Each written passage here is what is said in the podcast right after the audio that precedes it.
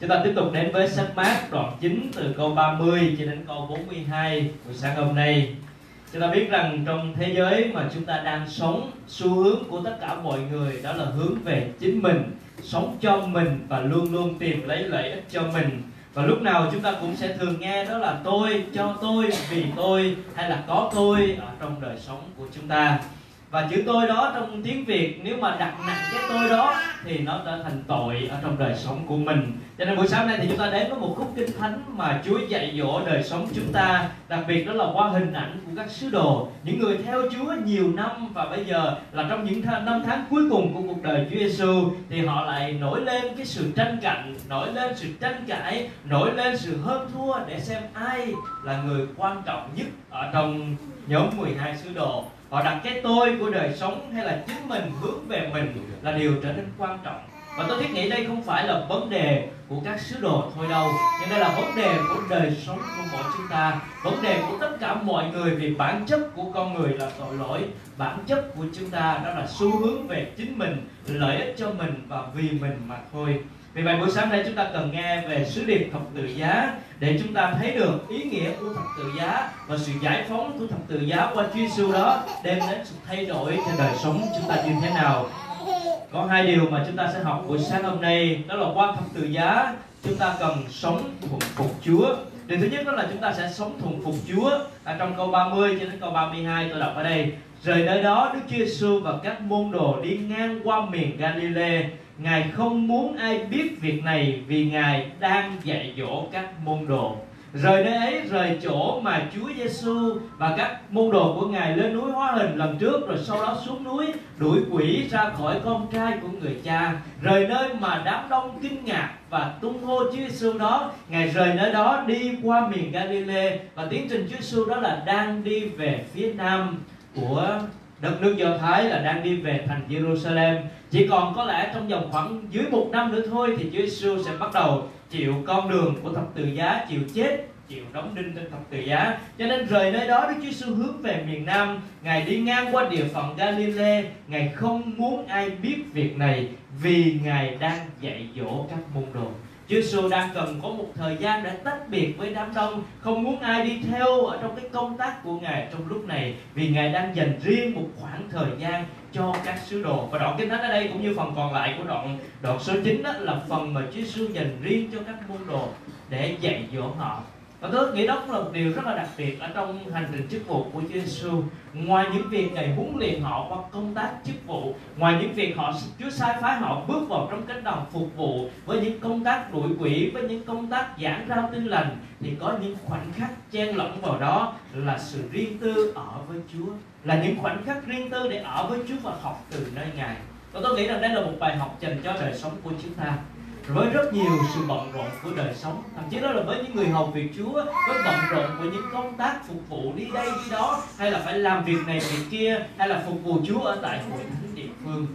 Trong những cái công tác bận rộn đó, chúng ta có khoảng thời gian nào mà giống như Chúa Giêsu là ngày không muốn ai biết việc này ngày đem các môn đồ riêng ra để dạy các môn đồ? Chúng ta có những cái khoảnh khắc để ở riêng với Chúa Giêsu và học từ ngài hay không? Thì đây là điều quan trọng và nội dung mà Chúa Giêsu giảng dạy cho các môn đồ lần này, đó chính là sứ điệp thập tự giá. Ngài nói rằng, con người sẽ bị nộp vào tay người ta, họ sẽ giết ngài và ba ngày sau, khi bị giết, ngài sẽ sống lại. Ở trong các sách phúc âm thì có ba lần Chúa Giêsu trực tiếp đề cập đến việc Chúa chịu chết, chịu chôn và sống lại và ở trong mát này thì đoạn 8 là lần đầu tiên mà chúng ta đã học rồi. Lần này đoạn 9 và lần sau đó là đoạn 10 đây là lần thứ hai trước báo trước trực tiếp về sự thương khó của Ngài. Nội dung Chúa nói đó là con người là chính Chúa Giêsu bị nộp vào tay người ta. Họ sẽ giết Ngài ba ngày sau. Ngài, khi, sau khi bị giết thì Ngài sẽ sống lại. Khi nói điều này, có nghĩa là Chúa Giêsu nhắc về con đường mà Ngài phải đi. Ngài nói về cái cách mà Chúa Giêsu thuận phục Đức Chúa Trời có thể nói về nhiều kế hoạch. Chúng ta có thể nói về nhiều kế hoạch trong đời sống, những hoạch định của mình. Nhưng mà có thể rằng chúng ta không bao giờ nói về kế hoạch mà chúng ta sẽ chịu chết như thế nào. Bởi vì thật ra chúng ta cũng không biết trước rằng chúng ta sẽ chịu chết như thế nào. Và nếu chúng ta có biết thì chúng ta cũng sẽ không muốn nói hoặc là không dám nhắc đến sự chết của chính mình. Nhưng mà Chúa Giêsu ngài nói đến sự chết của ngài ngài nói đến thập tự giá của ngài. Trong nhiều việc đó là, trong những gì ngài nói đó thì trong đó cái sứ điệp về thập tự giá là một trong những điều rất quan trọng mà Chúa Giêsu phải nhấn mạnh. Ngài nói về việc ngài chịu chết. Vì sao? Vì đây là cách mà Chúa Giêsu thuận phục Đức Chúa Trời. Cách mà Chúa Giêsu ngài vâng phục ba ngôi Đức Chúa Trời trong chương trình này và ngài đến thế gian để chịu chết. Và đó chính là điều mà chúng ta học buổi sáng nay, đó là sống thuận phục Chúa. Chúng ta biết rằng Chúa Giêsu ngài đồng quyền đồng đẳng với ba ngôi Đức Chúa Trời. Đức Chúa Cha, Đức Chúa Con, Đức Thánh Linh là một trong sự hiệp nhất với nhau. Nhưng khi Chúa Giêsu đến thế gian trong công tác là đấng ngôi hai đến để chịu chết thế thì Chúa Giêsu vâng phục hoàn toàn Đức Chúa Trời. Chúng ta có thể đọc ở trong Philip đoạn 2 câu 6 đến câu 8 để chúng ta thấy về hình ảnh thuận phục của Chúa Giêsu rất là đẹp đẽ để chúng ta học ở trong đời sống của mình. Khi theo Chúa. Philip đoạn 2 câu 6 cho đến câu 8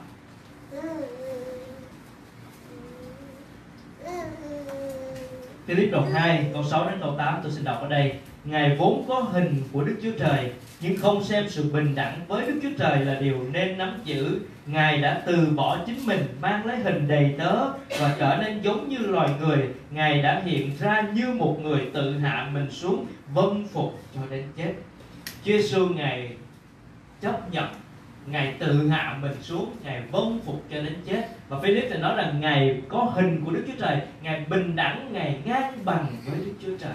Nhưng ngài tự hạ mình xuống ngài bỏ đi cái quyền hạn của đức chúa trời đó trong chính mình ngài để bằng lòng mang lấy hình ảnh con người và đi con đường thập tự. Thông thường chúng ta nói sự thuần phục rất là sẽ dễ hơn khi nói về cấp dưới sẽ thuần phục cấp trên tuy nhiên thì cũng không phải là dễ dàng, bởi vì rất nhiều người cấp dưới vẫn không phục, không thuận phục cấp trên trong công việc của mình. Nhưng mà nếu mà nói cái điều điều đơn giản nhất của cuộc sống đó thì cấp dưới phải thuần phục cấp trên. Nhưng mà đây Chúa Giêsu cho chúng ta một cái hình mẫu lớn hơn, ngang bằng nhau, nhưng mà Chúa Giêsu ngài thuần phục Đức Chúa Trời. Ở đây cho chúng ta thấy rằng ngài nói về cái con đường thương khó là nói về kế hoạch của Đức Chúa Trời và Chúa Giêsu hoàn toàn thuần phục con đường đó rồi tiếp theo thì câu 32 nhưng các môn đồ không hiểu lời ấy, lại sợ không dám hỏi ngài.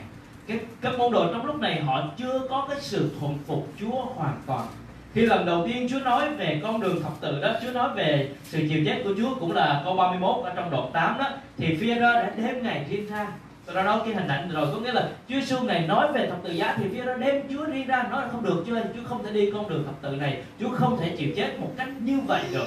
Peter không thuần phục Đức Chúa Trời đến nỗi Chúa Giêsu nói rằng, hỡi Satan, hãy lui ra đằng sau. Cái ý nghĩa của, ý ý nghĩa của câu đó là cái sự không thuần phục, đó là sự chống nghịch. Và tất cả mọi sự chống nghịch đều là đứng chung với cái ý tưởng của Satan ngay từ ban đầu ở trong vườn địa đàng. Cho nên chúng ta học phúc kinh thánh này để biết rằng Chúa Giêsu là đấng sống thuần phục hoàn toàn, thuần phục hoàn toàn ý định của Đức Chúa Cha. Cho nên trong tất cả chức vụ của Chúa Giêsu nếu chúng ta đọc sách Giăng, chúng ta sẽ hiểu rất rõ điều này.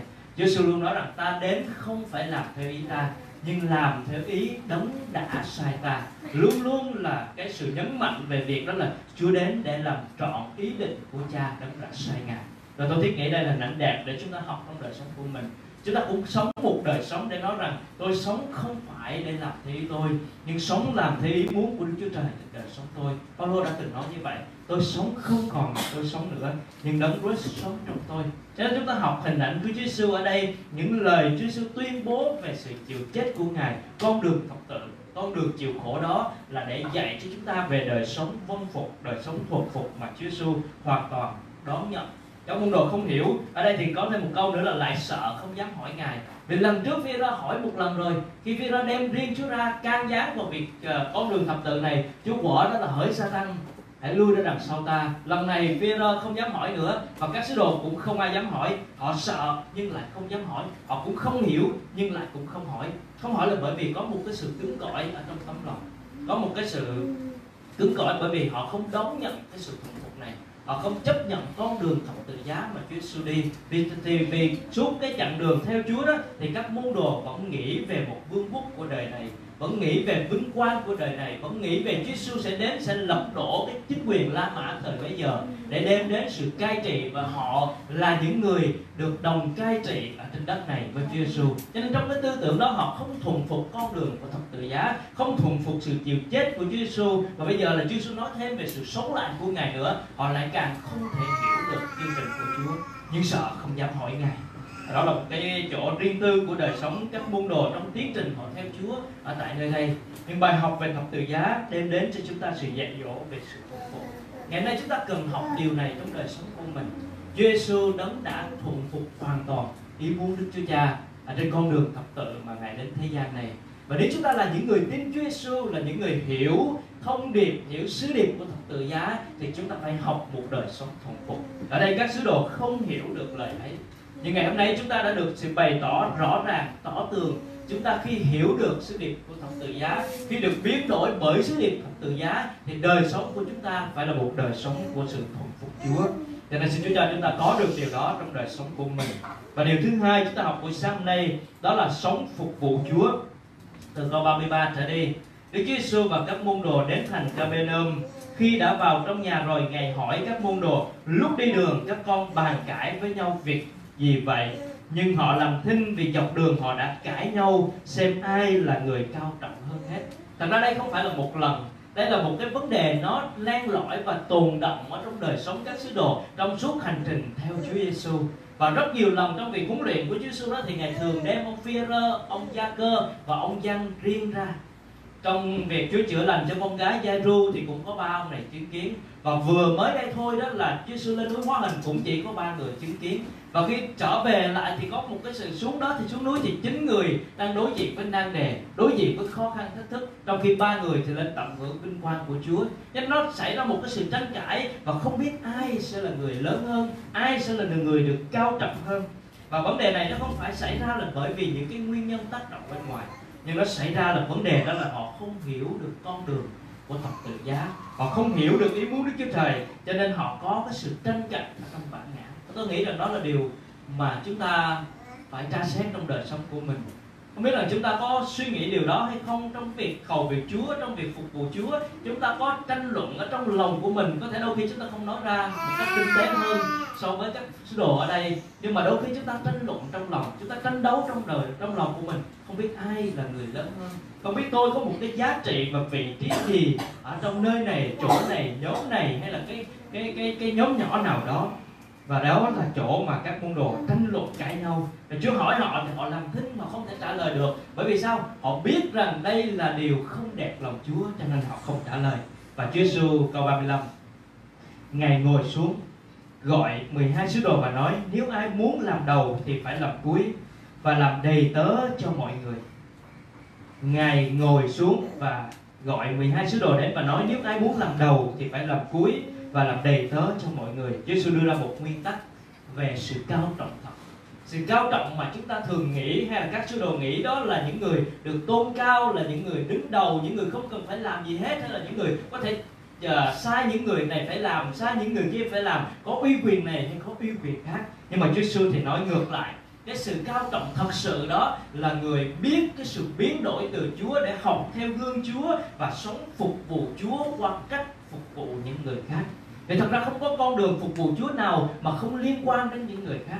Không ai có thể nói rằng tôi phục vụ Chúa bằng cách sống một mình, biệt lập ở một nơi nào đó cả. Chúng ta phục vụ Chúa, đó là khi chúng ta phục vụ nhau. Thì Chúa nói nếu không yêu những người mình thấy được, thì không thể yêu một Đức Chúa Trời mà mình không thấy.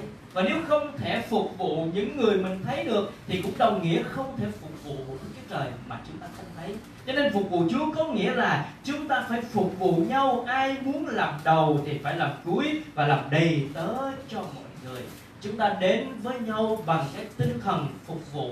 Không phải tôi là quan trọng nhất, không phải tôi và lúc lúc lúc nào cũng là tôi. Nhưng vấn đề chúng ta hỏi ngược lại đó, chúng ta không phải hỏi ai là người quan trọng nhất mà chúng ta phải hỏi ngược lại đó là ai là người mà tôi có thể phục vụ, tôi có thể giúp đỡ, tôi có thể hỗ trợ cho cho nên Chúa muốn chúng ta phục vụ Chúa bằng việc đó là không đặt tôi là trọng tâm, không đặt tôi làm trung tâm của mọi điều, nhưng có thể phục vụ những người khác. Chúng ta thêm tiếp hình ảnh tiếp theo mà Chúa nói, câu 36 rồi ngài đem một đứa trẻ đặt giữa các môn đồ ngài ẩm đứa bé trong tay và nói, người nào vì danh ta mà tiếp một đứa trẻ như thế này, tức là tiếp ta. Còn ai tiếp ta thì không phải tiếp ta, nhưng tiếp đấng sai ta. Khi phục vụ nhau có nghĩa là tiếp nhau, tiếp nhận nhau, tiếp đón nhau ở trong ở trong tình yêu của Chúa. Ở đây Chúa nói rằng tiếp ai ở đây Chúa nói là tiếp là tiếp một đứa trẻ. Chúa đem một đứa trẻ vào đặt giữa các môn đồ ngày ẩm em bé trong tay và nói người nào vì danh ta tiếp một đứa trẻ này. Trong bối cảnh của xã hội lúc bấy giờ thì trẻ em được xếp hạng thứ hai hay có nghĩa là nói cách khác là không có cái sự ngang bằng với những người lớn và không có một cái giá trị cao đối với những người lớn. Và đối với những trẻ em do thái thì thường khoảng dưới 12 13 tuổi thì dường như không có cái ý kiến và không có được uh, có một cái bày tỏ ý kiến của mình ở trong gia đình hay trong xã hội. Cho nên trẻ em là đối tượng không được xem trọng. Và thậm chí thì các em cũng chưa có đủ cái lý luận để nói về bất cứ một vấn đề gì cả. Và Chúa nói rằng, hãy tiếp cái người hay cái đối tượng mà không được xem trọng đó. Đối tượng mà cả xã hội không xem trọng trong thời bấy giờ, trong văn hóa thời bấy giờ đó, hãy tiếp cái đối tượng đó. Thì đó có nghĩa là phục vụ Chúa. Đó có nghĩa là tiếp ta, tiếp Chúa Giêsu và Chúa nói điều đó để thay đổi hoàn toàn cái suy nghĩ của của các môn đồ. Thường thì chúng ta sẽ quan trọng và tiếp đón những người quan trọng. Nếu có khách đến nhà thì đối đối tượng nào đó càng danh tiếng, càng quan trọng thì cái sự chuẩn bị nó càng chu đáo hơn. Đối tượng nào bình thường hơn thì sự chuẩn bị bình thường hơn. Còn nếu đối tượng là một trẻ em thì không cần phải chuẩn bị gì cả. Nên trẻ em nó muốn qua nhà lúc nào nó qua, không cần phải chuẩn bị, cũng không cần phải chuẩn bị nước hay là phải rót nước mời một trẻ em nhưng mà Chúa Giêsu đặt một cái điều ngược lại. Nếu lòng của chúng ta có thể tiếp đón một đứa trẻ như vậy, thì chúng ta đang tiếp đón Chúa. Và Chúa ghi nhận cái tấm lòng bên trong đó của đời sống của chúng ta. Nó không phải là chúng ta giả bộ để bày tỏ một cái sự quan tâm nào với thiếu nhi, bởi chúng ta không thể giả bộ được vì sống ngày này qua ngày khác. Nhưng mà Chúa nói rằng chúng ta cần thay đổi bên trong tấm lòng để xem tất cả mọi người đều quan trọng. Thì nếu chúng ta xem một em thiếu nhi là có giá trị, là quan trọng thì đồng nghĩa với việc chúng ta xem những người khác cũng có giá trị cũng có quan trọng chứ không phải xem những người mà có danh tiếng, có địa vị hay là khoác bên ngoài một cái gì đó, một cái nhãn mát nào đó thì chúng ta chỉ xem trọng những người đó thôi. Thì Chúa thay đổi hoàn toàn cái suy nghĩ của các môn đồ. Trong khi họ đang tranh luận ai trong 12 người này lớn hơn, thì Chúa nói rằng cái đứa trẻ này mới là lớn nhất. Đứa trẻ này mới là quan trọng. Thì Chúa đặt để một cái sự thay đổi, đó là nếu tiếp đứa trẻ này là tiếp Chúa Giêsu ai tiếp Chúa Giêsu là tiếp đấng đã sai ngài là Đức Chúa Cha. Điều đó có nghĩa là chúng ta tiếp đứa trẻ là tiếp Chúa Giêsu có nghĩa là sao? Có nghĩa là chúng ta vì danh Chúa để tiếp những người khác. Tiếp đứa trẻ này là tiếp Chúa Giêsu chúng ta vì danh Chúa để tiếp tất cả mọi người, vì danh Chúa để tiếp và tôn trọng lẫn nhau. Có nghĩa là chúng ta hiểu rằng đó là một tạo vật của Đức Chúa Trời. Đó là một người mà Chúa tạo dựng. Chúng ta không xem thường những người khác trong quanh mình chúng ta có thể có nhiều cái ý nghĩa, ý nghĩ và những quan điểm khác nhau. Chúng ta có thể chống đối những quan điểm, những suy nghĩ sai trật, nhưng mà chúng ta không chống đối con người. Chúng ta có thể tấn công những cái quan điểm sai trật để bảo vệ chân lý, nhưng mà chúng ta không tấn công con người. Ta phải hiểu rằng con người, Chúa y giống như Chúa là Chúa ghét tội lỗi, nhưng mà Chúa yêu tội nhân, Chúa yêu con người. Chúa quan trọng con người, Chúa rất quan trọng con người. Và đặc biệt ở đây Chúa nói hình ảnh thiếu nhi, những người không được xem trọng đó thì Chúa lại xem trọng cho nên Chúa cần cái sự thay đổi trong cái sự phục vụ Chúa của của các môn đồ của Ngài. Đó là tiếp nhau, tiếp đón nhau, tiếp đón những con người. Và khi chúng ta nhìn một người, chúng ta tiếp đón họ, thì chúng ta hiểu rằng đây là người mà Chúa tạo dựng nên. Và nếu tiếp đón một đứa trẻ, thì có nghĩa là lòng của chúng ta tôn trọng những người khác. Cho nên xin Chúa cho chúng ta có điều đó trong đời sống của mình. Tiếp theo phần còn lại thì dân bắt đầu phát biểu. Dân nói với Chúa rằng, thưa thầy, chúng con đã thấy có những người nhân danh thầy và đủ quỷ và chúng con đã cấm vì người ấy không theo chúng ta. Nhưng Đức Chúa Giêsu bảo đừng cấm họ vì không ai có thể vừa nhân danh ta làm phép lạ, vừa nói xấu ta được. Còn ai không chống chúng ta là ủng hộ chúng ta. Ở đây nó có một cái um, một cái vấn đề nữa xảy ra. Ngoài việc tranh luận với nhau trong 12 người này, ai lớn hơn thì tiếp tục một vấn đề phát sinh đó là 12 người này quan trọng hơn những người khác. Bây giờ họ đang đứng chung với nhau, họ nói rằng họ là những người theo Chúa Giêsu một cách trực tiếp cho nên tất cả những người khác không theo Chúa trực tiếp đó thì không có cái uy quyền hay là phải không có được làm những công việc giống như họ làm. Và ở đây thì vừa rồi thì chính môn đồ lại đuổi quỷ không được nữa. Lại có một cái nhóm người khác lại đuổi quỷ được. Nó bắt đầu tạo nên một cái sự cạnh tranh ở trong chức vụ ở trong sự phục vụ Chúa ở đây. Và Chúa Giêsu ngài sửa lại điều đó. Không có cái sự phân biệt nào cả. Nếu ai không chống Chúa Giêsu có nghĩa là thuận với Chúa Giêsu những người nào không chống Chúa, có nghĩa là phục Chúa. Và bất cứ những người nào phục vụ Chúa trong một cái lĩnh vực nào đó, thì họ đều là những người phục vụ Chúa. Và chúng ta cần đứng chung với nhau. Ở đây nó nói về một bức tranh lớn của vương quốc, của vương quốc Chúa. Chúng ta có bao giờ cảm thấy khó chịu khi một ai đó đứng vào vị trí của mình không? Có nghĩa là chúng ta suy nghĩ là tại sao người đó được đàn mà tôi không được đàn người đó được hướng dẫn mà tôi không được hướng dẫn. Lẽ ra cái vị trí chỗ người đó đang làm, tôi làm sẽ tốt hơn và nếu tôi và nếu mình không được làm thì mình cảm thấy khó chịu cảm thấy bực bội cảm thấy uh, tức tối và cảm thấy uh, không nên như vậy xảy ra với mình. Và dân đang đứng trong trường hợp đó. Dân đang đứng trong trường hợp đó là có những người khác thì đang làm và mất phần của mình. Và Chúa Giêsu ngày sửa lại một cái sự sai trật ở trong các sứ đồ ở đây. Đó là ai không chống chúng ta là ủng hộ chúng ta. Và có bao giờ chúng ta nghĩ rằng những cái ừ, hội thánh của chúng ta hội thánh ở tại địa phương mình đang sinh hoạt hơn những hội thánh khác. Hay là chúng ta nghĩ rằng chỉ có hội thánh của chúng ta đang sinh hoạt mới quan trọng hơn những hội thánh khác? Hay là nhóm của mình đó quan trọng hơn những nhóm kia? Và các sứ đồ đang có tư tưởng đó. Theo lẽ thông thường đó thì họ là những người trực tiếp theo Chúa Giêsu trong suốt hơn 2 năm vừa qua. Những người khác thì theo Chúa ở trong một cái chừng mực hay là đây là những người trọng thời gian đây? Họ là những người hầu vì Chúa trọng thời gian. Họ bỏ hết công việc của họ đi theo Chúa. Còn những người khác thì bán thời gian hoặc là chỉ tình nguyện viên thôi. Thì lẽ ra, cái sự quan trọng, sự ưu tiên phải dành cho họ hơn là những người khác. Và cạnh tranh về chức vụ. Và đó là cái ý nghĩa sai về sự phục vụ Chúa. Và bởi vì sao? Vì họ không hiểu về thập tự giá của Chúa. Mà ở câu phía trước đã nói về điều đó. Khi không hiểu điều đó thì xảy ra cái sự tranh cạnh ở nhau với nhau trong chức vụ. Và Chúa nói tiếp câu 41 42 còn ai nhân danh ta cho các con một chén nước vì các con thuộc về đấng Christ? Thật, ta bảo các con, người ấy không mất phần thưởng mình đâu. Nhưng ai đã gây cho một trong những đứa trẻ này đã tin xa vào tội lỗi, thì thà buộc cối đá vào cổ người ấy mà ném xuống biển còn hơn. Nếu ai mà vì danh Chúa để tiếp các con một chén nước thì người, vì các con thuộc về đấng Christ thì người đó không mất phần thưởng của mình. Nhưng nếu ngược lại, nếu ai làm cho một người khác sa ngã, hay là một đứa trẻ sa ngã, thì người đó đáng tội. Điều này có nghĩa là chúng ta bảo vệ cái sự chân chính ở trong hội thánh của ngài, bảo vệ chân lý, bảo vệ lẽ thật của chúa để không làm cho người khác sa ngã, cũng không sống một cuộc đời để gây cho những người khác vấp phạm nhưng mà chúng ta bằng tình yêu của Chúa, bằng hình ảnh của thập tự giá, bằng gương mẫu của Chúa, sống phục vụ Chúa qua cách để phục vụ nhau. Chúng ta có thể đón tiếp nhau và có thể cho nhau một chén nước thôi thì Chúa nói rằng đó cũng không mất phần thưởng. Vì sao? Vì cái tấm lòng người đó hiểu rằng đó là đang phục vụ Chúa. Và khi chúng ta làm mọi việc hiểu rằng đó là cách mà chúng ta phục vụ Chúa thì đó là phần thưởng mà Chúa dành cho đời sống của chúng ta. Và cả hai hình ảnh à, phần trước và phần sau Chúa đều nói về một đứa trẻ thì có người nói rằng, nếu chúng ta muốn biết về cái tính cách của một người nào, hãy xem người đó đối xử với những đứa trẻ. Khi xem người đó đối xử với những đứa trẻ, chúng ta sẽ hiểu người đó như thế nào.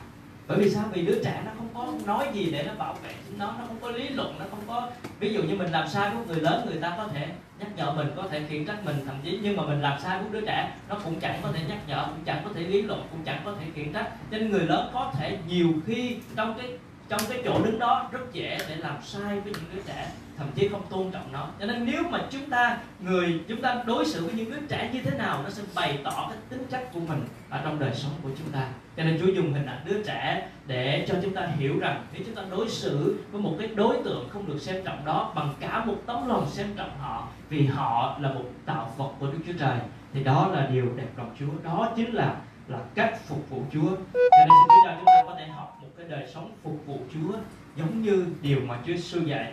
Và ở đây trong tiến trình này đó thì các môn đồ ở đây chưa hiểu được, chưa hiểu được về lẽ thật, chưa hiểu được về thật tự giá, chưa hiểu được con đường của Chúa Giêsu nhưng mà sau đó, sau khi Chúa Giêsu từ cõi chết sống lại, thì các môn đồ đã thay đổi hoàn toàn. Không còn có bất cứ một tranh cạnh nào về việc ai là người lớn hơn nữa. Phi-e-rơ, Andre, Gia Cơ đều đã tận tâm cho nước của Đức Chúa Trời. Họ đã sống cuộc đời hy sinh. Gia Cơ là người chết đầu tiên ở trong hội thánh đầu tiên. Ông là người chết bởi à, bị gươm của của vua giết và những người tiếp theo là những người đều chết cho Chúa Giêsu cả.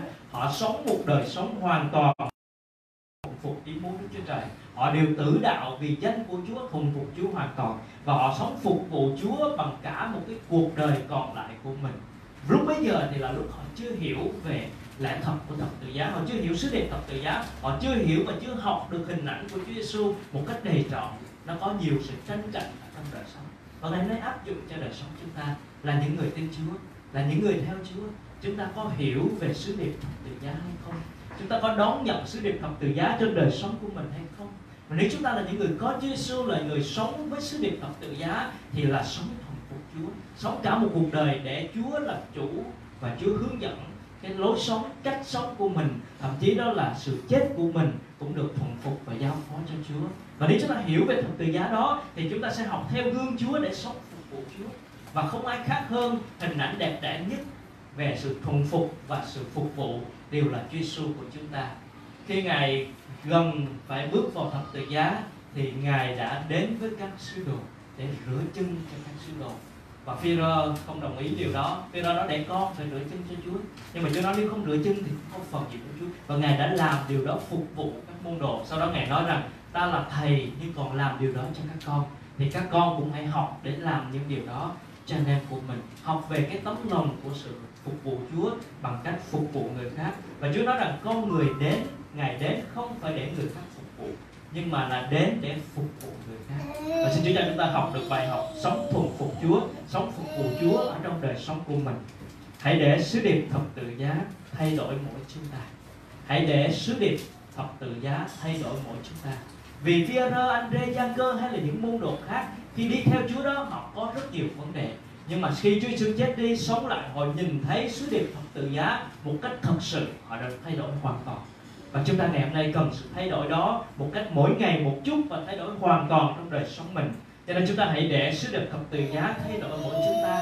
Thay đổi về sự sống phục vụ Chúa, thay đổi về cách sống phục vụ Chúa. Ở trong cách cư xử tiếp nhận nhau và phục vụ vì một bức tranh lớn của vương quốc Đức Chúa Trời, chứ không phải vì bất cứ một sự giới hạn nào cả.